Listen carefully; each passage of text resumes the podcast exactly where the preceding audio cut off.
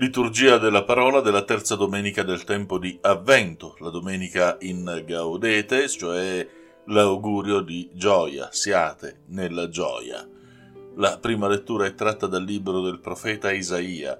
Israele è tornato ormai dall'esilio. Domenica scorsa abbiamo assistito ai preparativi con monti spianati e valli colmate. Ora Israele si mette a ricostruire il tempio che Nabucodonosor aveva profanato e distrutto. Frattanto il profeta riflette e riconosce che protagonista della sua vita è stato lo Spirito di Dio, quello Spirito che è forza creatrice e che lo ha fatto sentire quasi un unto. La missione del profeta a questo punto diventa comunicare la buona notizia ai poveri, un anno di grazia, un anno di misericordia del Signore, l'anno del giubileo.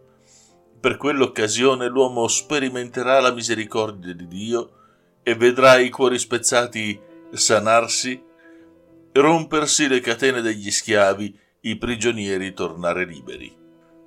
Nella seconda lettura, la prima lettera ai Tessalonicesi, Paolo scrive ai cristiani che vivono una situazione fondamentalmente avversa perché in minoranza e circondati da popoli pagani. Lo Spirito quindi anima la comunità alla preghiera e al ringraziamento. Di fatto tutta la vita cristiana è segnata dallo Spirito. Ecco perché Paolo esorta, non spegnete lo Spirito. Non solo, Paolo esorta la comunità anche a non opporsi allo Spirito, ma a vagliare ogni cosa. Concretamente, come avrebbe potuto sopravvivere una piccola comunità credente in una terra piena di pagani, Invece, Dio deve completare l'opera già iniziata con il battesimo. I cristiani quindi si conservino irreprensibili per la venuta del Signore nostro Gesù Cristo. La fiducia del cristiano non sta nelle proprie forze, ma in colui che chiama, perché egli è fedele. Il brano evangelico è invece tratto dal Vangelo secondo Giovanni e ci parla dell'attività del Battista, nel Vangelo l'attività del Battista precede di poco l'inizio della vita pubblica di Gesù. In realtà le comunità cristiane dell'origine non avevano ben chiaro quale fosse stato il ruolo del Battista nella vicenda del Cristo. Così l'Apostolo cerca di spiegare la missione del Battista dicendo che era di dare testimonianza alla luce. Egli non è la luce, solo Gesù è la luce, quella vera egli aveva il compito di portare alla fede in Gesù.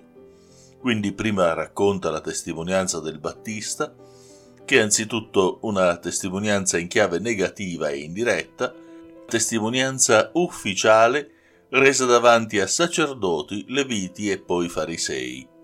Una delegazione cioè inviata appositamente dai giudei, che, come sappiamo, non avrebbero accolto la predicazione di Gesù. Il Battista quindi inizia confessando anzitutto di non essere né il Cristo, né Elia, né uno dei grandi profeti. Tre espressioni di attesa messianica, che ribatte con una triplice negazione in cui il Battista esclude in maniera categorica e definitiva di essere lui quello che il popolo attende. Una volta chiarito questo, Giovanni parla in chiave positiva di sé, e dice io sono voce. Voce, non parola, voce di uno che grida nel deserto. Il Battista è voce, non parola, non il verbo. E la voce viene a preparare la strada al verbo. E poiché il battesimo del Battista rappresenta una novità assoluta quando i farisei lo interpellano, anche su questo argomento la risposta del Battista sembra sminuire la missione a lui affidata. Io battezzo con acqua e annunzia viene uno che battezza in Spirito Santo e fuoco. Il Battista cioè declassa il suo battesimo per far risaltare una volta in più la grandezza della missione del Messia. A risentirci alla prossima settimana.